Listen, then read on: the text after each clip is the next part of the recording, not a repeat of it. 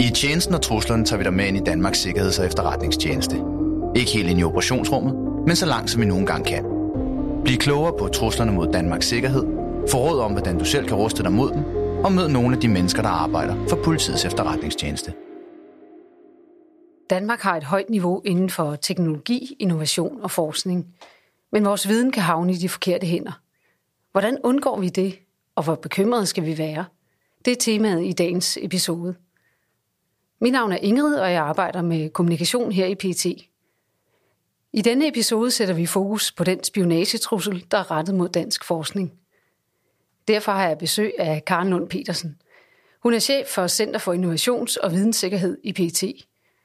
Karen kommer fra en stilling som professor ved Stavanger Universitet og seniorforsker fra Dansk Institut for Internationale Studier. Hun har forsket i national og international sikkerhedspolitik og arbejder nu i PT. Det er vi rigtig glade for. Velkommen til dig, Karen. Tak. Før vi tager fat på dagens emne, så kunne jeg godt tænke mig at høre lidt mere om dig. Hvorfor har du valgt at arbejde for PT? Jeg har i rigtig mange år beskæftiget mig med efterretningstjenesters rolle i relation til både private borgere og virksomheder i Danmark. Det har både været i forhold til terrorismebekæmpelse, i forhold til cybersikkerhed og i forhold til vores kritiske infrastruktur. Men efter 20 år i forskning vil jeg godt kunne tænke mig at arbejde med det i praksis. Jeg kunne godt tænke mig at bidrage mere til konkret at styrke PT's relation til civilsamfundet i Danmark. Og det er jeg rigtig glad for, at jeg har fået mulighed for. Så det er fra en lidt mere analyserende og hvad kan man sige, observerende rolle til en mere agerende?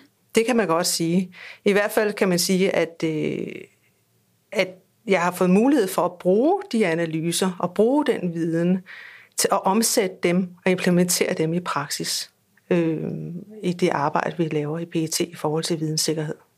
Men er det ikke også lidt af et spring fra universitetsverdenen og så ind i, den, i efterretningsverdenen på den måde? Jo, det kan man jo selvfølgelig godt sige, i hvert fald på papiret. Men jeg har ikke følt, at det var så stort et spring, som jeg egentlig havde regnet med.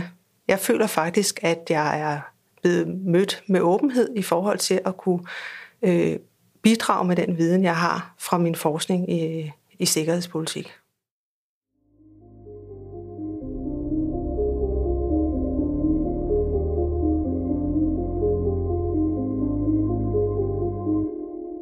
Der er en trussel mod dansk forskning. Øh, det kan man blandt andet læse i PET's udgivelse Vurderingen af spionagetruslen mod Danmark, Færøerne og Grønland, som udkom i maj måned i år.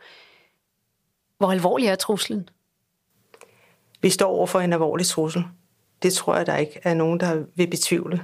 Men vi står også over for en trussel, som er mangeartet, i den forstand, at den kan ramme bredt i samfundet. Det er ikke alene de statslige institutioner, som bliver ramt af spionage. Det er også vores forskning, det er vores kritiske infrastruktur, som også er, øh, som også er udsat i dag. Så hvis vi ser på spionagen øh, rettet mod forskning, har den så udviklet sig over de seneste år? Det er klart, at udviklingen på den globale scene, hvis vi tager sådan rent sikkerhedspolitisk, så har den haft betydning for øh, også det, vi oplever på forskningsområdet. Øh, Dels har invasionen i Ukraine jo betydet, at øh, vi står med nogle udfordringer med trusler mod vores kritiske infrastruktur. Og dels kan man så sige, at Kinas globale ambitioner om at blive førende øh, inden for visse teknologier, og om at udnytte øh, eller udfordre Vesten øh, på de her øh, teknologier, har så gjort, at vi står i en ny form for øh, sikkerhedspolitisk virkelighed. Så hvem er de primære aktører, når det kommer til at spionere mod dansk forskning? Altså hvilke nationer er, er mest fremme i skolen på det her område? Lige nu så ser vi primært en uh, trussel fra Rusland og fra Kina i forhold til, at det er dem, som primært har efterretningsaktiviteter i Danmark.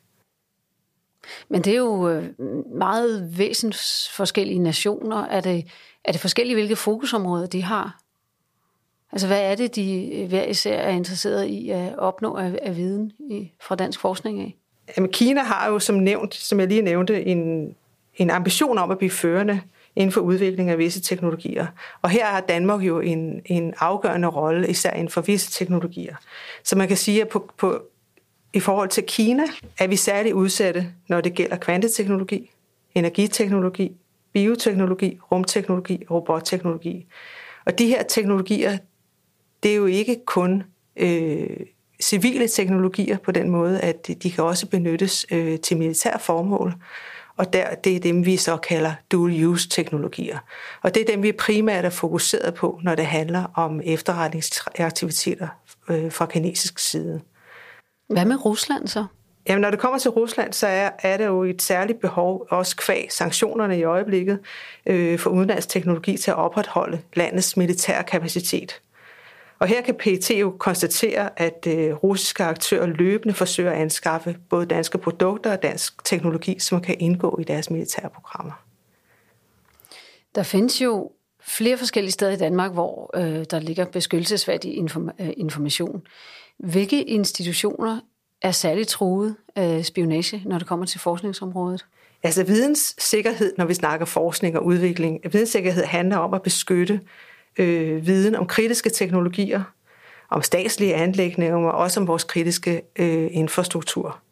Og her er det både altså universiteter og forskningsinstitutioner, som er vigtige, øh, men er også private virksomheder, som har særlige store satsninger på research and development, altså R&D-satsninger, er også af stor betydning for Danmarks sikkerhed.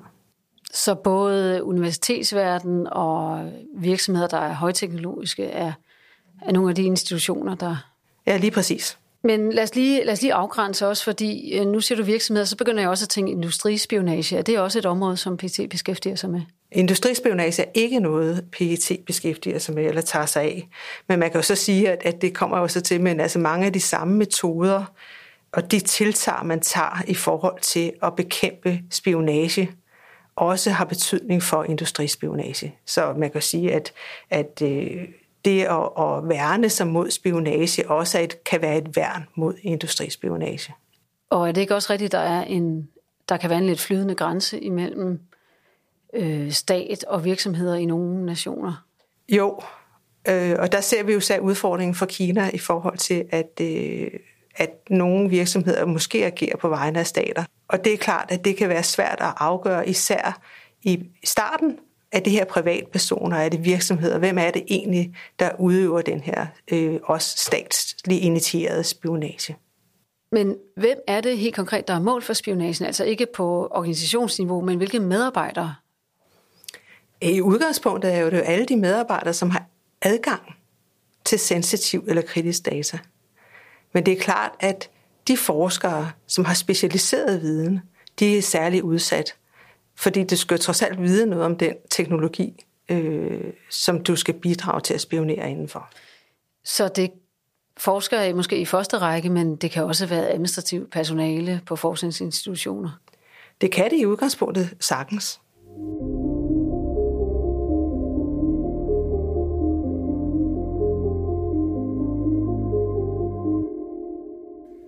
Kan du give et eksempel på en øh, spionagesag fra Danmark? Fordi øh, det er jo ikke hver dag, det er i nyhederne, at der spioneres, men samtidig så går PET ud og siger, at det sker konstant. Kan, kan du komme med nogle eksempler? Ja, altså hvis vi taler sådan spionage i klassisk forstand, øh, det vil sige, altså, øh, hvor der er videregivet information direkte på bestilling fra en fremmed tjeneste, så havde vi jo en sag her i 2020, som også har været fremme i medierne, så hvor det handlede om, at øh, en russisk statsborger videregav informationer til den russiske efterretningstjeneste øh, om forskning og produkter inden for grøn teknologi. Vedkommende var så ansat på øh, Danmarks Tekniske Universitet øh, og en aalborgensisk virksomhed.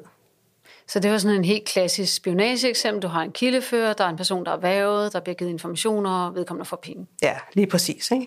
Så har vi så også nogle andre det vi ikke, det er ikke klassiske spionagesager, men vi har noget, vi så vil kalde ulovlig vidensoverførsel og uønsket vidensoverførsel. Og hvis vi tager uønsket først, så kan vi sige, at det er jo så der, hvor det bliver rigtig komplekst. Altså information, som vi ikke ønsker, lander i fremmede efterretning, eller hos fremmede efterretningstjenester, eller bliver benyttet til militær kapacitetsopbygning i udlandet.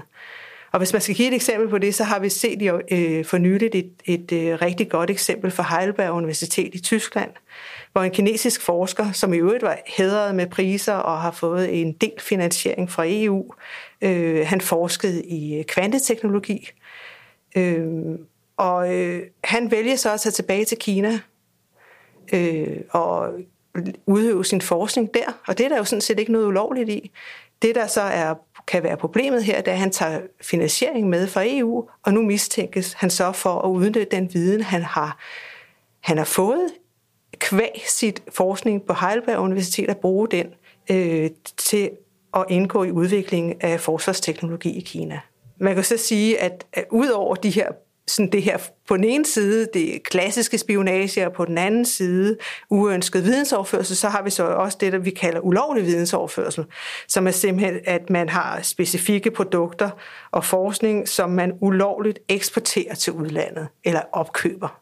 Og det er som regel, når det handler om de her dual-use-teknologier, altså teknologier, der kan bruges til både civile og militære formål, når de ulovligt bliver eksporteret til udlandet. Det er noget, som ellers er kontrolleret i, i øh, gennem eksportkontrollen i Danmark og i EU. Så konsekvenserne ved spionage og ved ulovlig uønsket vidensoverførsel, du har berørt det lidt, men, men kan du uddybe lidt? Altså, der er noget omkring militær opbygning, man ikke ønsker. Hvad kan ellers konsekvenserne være?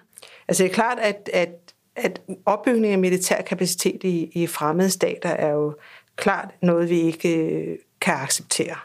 Så kan vi sige, at der er også, det er jo også et problem, hvis man videregiver vigtig information om for eksempel vores kritiske infrastruktur, som senere kan bruges til sabotage eller terrorisme osv. Så vi har sådan et øh, meget grundlæggende et spørgsmål om at, at varetage Danmarks sikkerhed, også varetage vores geopolitiske status øh, og renommé øh, som nation. Hvad med økonomisk? Det er klart, at i det øjeblik, der sker øh, tyveri øh, af dansk teknologisk viden, så er det klart, så kan det potentielt have økonomiske konsekvenser. Det er jo ikke noget i PET som sådan beskæftiger sig med. Vi beskæftiger os primært med den sikkerhedspolitiske dimension øh, af den her form for videnssikkerhed. Karen, har vi simpelthen været for naive? Sådan tror jeg faktisk ikke helt, man kan gøre det op. Vi har ligesom resten af Vesten øh, troet på globaliseringen, vi har troet på, at en øget vidensudveksling og en øget frihandel er, øh, er vejen til både økonomisk vækst, men også til en bedre verden. Øh, og det er noget, vi i nogen grad jo stadig tror på. Der er jo så ingen tvivl om, at verdenssamfundet lige i øjeblikket står for en ny geopolitisk situation, hvor vi må tage de forholdsregler, der skal til, for at den her viden, vi producerer, ikke også bliver misbrugt. Og hvis jeg skal, jeg tror, hvis man skal sige det kort, så kan man jo lidt henvise til Christina Egelund, som sagde, øh, som er uddannelse- og forskningsminister, øh, sagde i et interview til videnskab.dk, hun siger, vi skal være så åbne som muligt og så lukkede som nødvendigt. Øh, og det er det, lidt det samme, PT står over for. Hvordan kan vi sikre den her balance mellem åbenhed og lukkethed?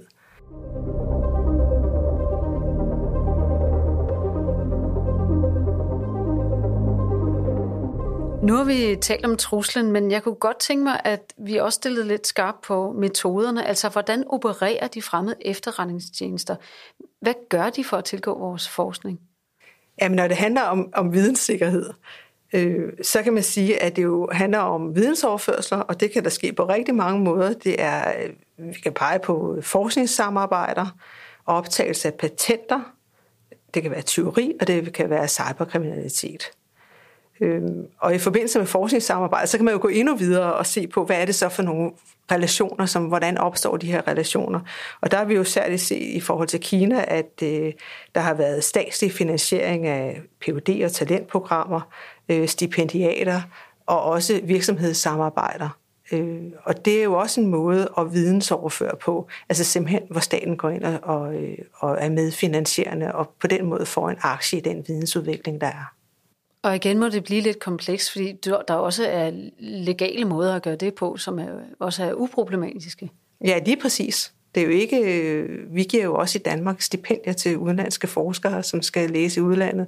Det man kan sige, at øh, der foregår i øjeblikket i Kina, det er jo, at, at man har pålagt den enkelte borger øh, ret stramme betingelser i forhold til, at de skal kunne altid rapportere tilbage til staten og videregive informationen, den information, de væver sig, eller den, den viden, de får øh, om en given forskning øh, tilbage til, til brug for statslig udvikling.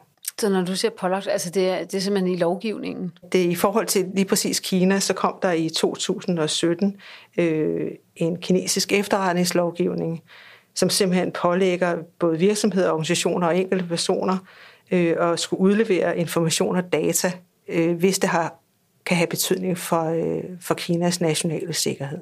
Så på den måde er det et, et pålæg, eller i hvert fald indirekte et pålæg af den enkelte kinesiske borger, også i Danmark.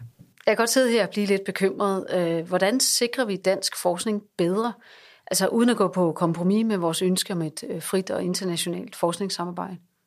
Altså PT har i løbet af i hvert fald det seneste år intensiveret øh, sin rådgivning af institutionerne øh, betragteligt. Og her taler vi både om forskningsinstitutioner og private virksomheder i forhold til at hjælpe dem til at kunne varetage og håndtere det her trusselsbillede. Man kan så sige, at den politiske kontekst er blevet urigsretningslinjerne, som er, som er udviklet af udvalget Øh, for retningslinjer om internationalt samarbejde. De er udviklet af universiteterne, af professionsskolerne og af, af forskningsfondene, netop med baggrund i at skulle opstille nogle principper for, hvordan kan vi risikohåndtere, hvordan kan, hvordan kan institutionerne selv risikohåndtere i forhold til ansættelser og, og ny forskning. Så der er kommet de her retningslinjer. Er det så også der, man skal starte med at, at se hen, hvis man som organisation ønsker at sikre sig?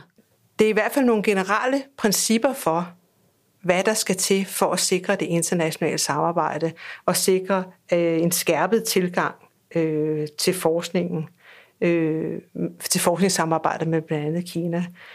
Øh, det, der i høj grad lægges op til i de her retningslinjer, det er selvstyring og det er selvforvaltning hos institutionerne selv. Det er altså ikke PET's ansvar at skulle øh, navigere og, og tage stilling til alle typer forskningssamarbejder og alle typer ansættelser på universiteterne, men det er universiteterne selv, der skal opstille de her principper for, hvordan de har tænkt sig at arbejde med sikkerhed. Men hvis nu alligevel skulle se på, hvordan man kan arbejde med sikkerhed, hvor, hvor, hvor vil du starte, hvis man skulle øh, sikre en organisation bedre?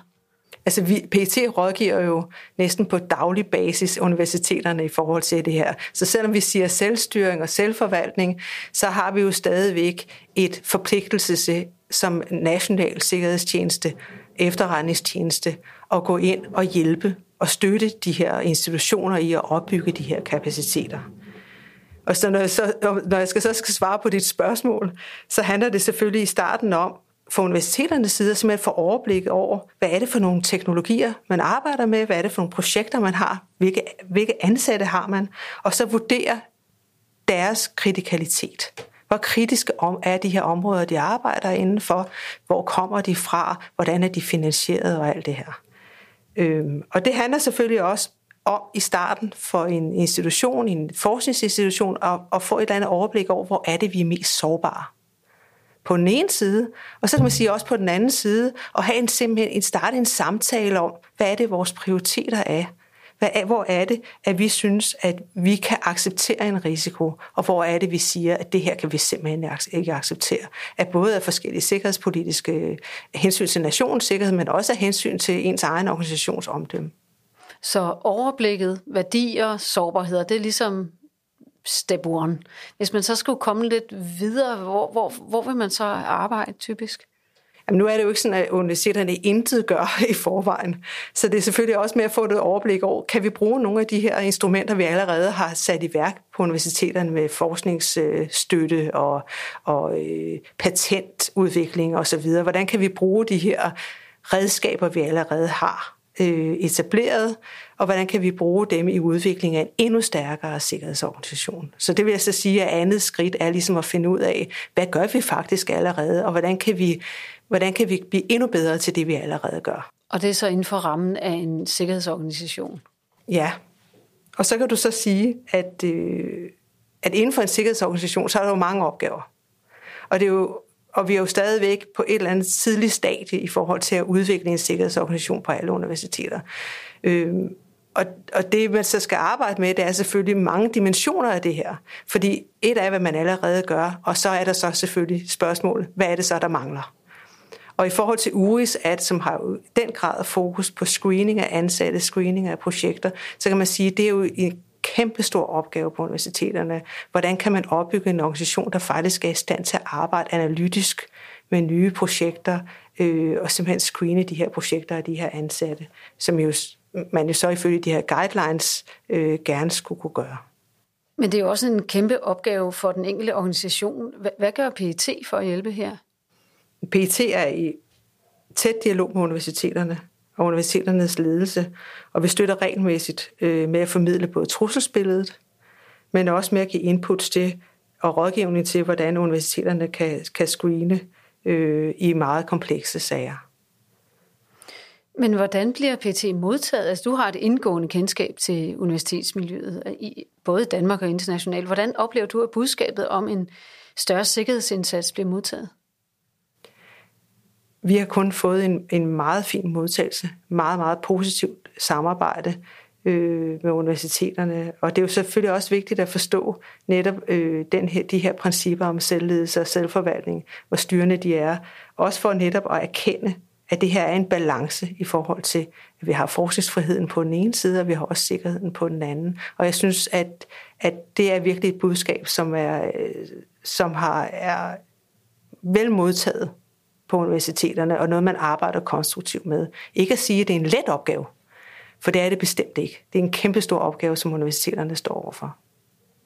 Og der er mere på vej fra PT's side i forhold til at assistere universiteterne og virksomhederne? Som sagt, så er vi løbende i dialog med universiteterne og ledelserne om, hvordan kan vi aller, allerbedst øh, hjælpe i forhold til de her screeningsprocesser, og i forhold til simpelthen at opbygge en sikkerhedsorganisation, som ikke selvfølgelig kun består af screening, men også af fysisk sikkerhed, af har vi et beredskab, øh, har vi de rigtige procedurer osv. Så det er vi løbende i dialog med universiteterne om, og, øh, og vi arbejder hele tiden på at udbygge den her form for rådgivning, så at give så præcise anvisninger som muligt i forhold til, hvad er det faktisk, man skal kigge efter, hvad er det, man skal lede efter, når man, når man, skal, når man skal håndtere de her sager. Men man kan så også sige på den anden side, at PT er jo også rigtig glade for samarbejdet med universiteterne.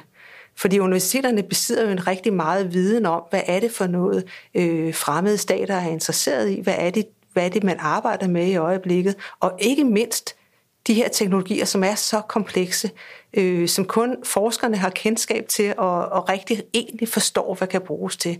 Så vi er jo også afhængige af, af universiteternes viden, og, og den bliver formidlet øh, også til os øh, i forhold til at kunne, kunne varetage den opgave omkring Danmarks sikkerhed. Vi skal til at runde af. Øh, hvis nu der sidder nogen tilbage med spørgsmål efter at have lyttet med her til slutningen, øh, som måske oplever noget, der er problematisk, øh, hvad gør man så? I udgangspunktet så går man til sin nærmeste leder øh, og informerer vedkommende om, hvad man har oplevet.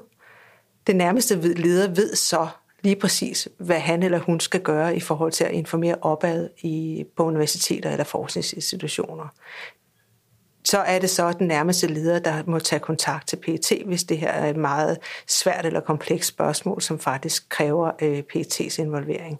Så det er sådan set den beslutningskæde, som, øh, som vi arbejder med. Man kan sige, at i nogle tilfælde, som man så ikke oplever, at der bliver taget vare om det, eller man ikke ved, hvem man skal kontakte, så er man altid meget velkommen til at skrive til PET. Men det er vigtigt at reagere. Ja, det er naturligvis meget vigtigt at reagere. Tusind tak for din tid, Karen. Det var så lidt. Øh, jeg skal måske lige nævne, at øh, PT i samarbejde med Uddannelses- og Forskningsstyrelsen og Erhvervsstyrelsen øh, lige er udkommet med en folder på omkring det her område. Den kan man finde inde på pt.dk. Tak for i dag. Du har lyttet til Tjenesten og Truslerne. En podcast lavet af Politiets Efterretningstjeneste. Har du lyst til at blive klogere på tjenestens arbejde, vil vi opfordre dig til at besøge vores hjemmeside pt.dk. Har du ris eller ros til podcasten, eller har du forslag til, hvilke emner du gerne vil høre om i podcasten, kan du kontakte os via vores hjemmeside. Tak for at du lyttede med.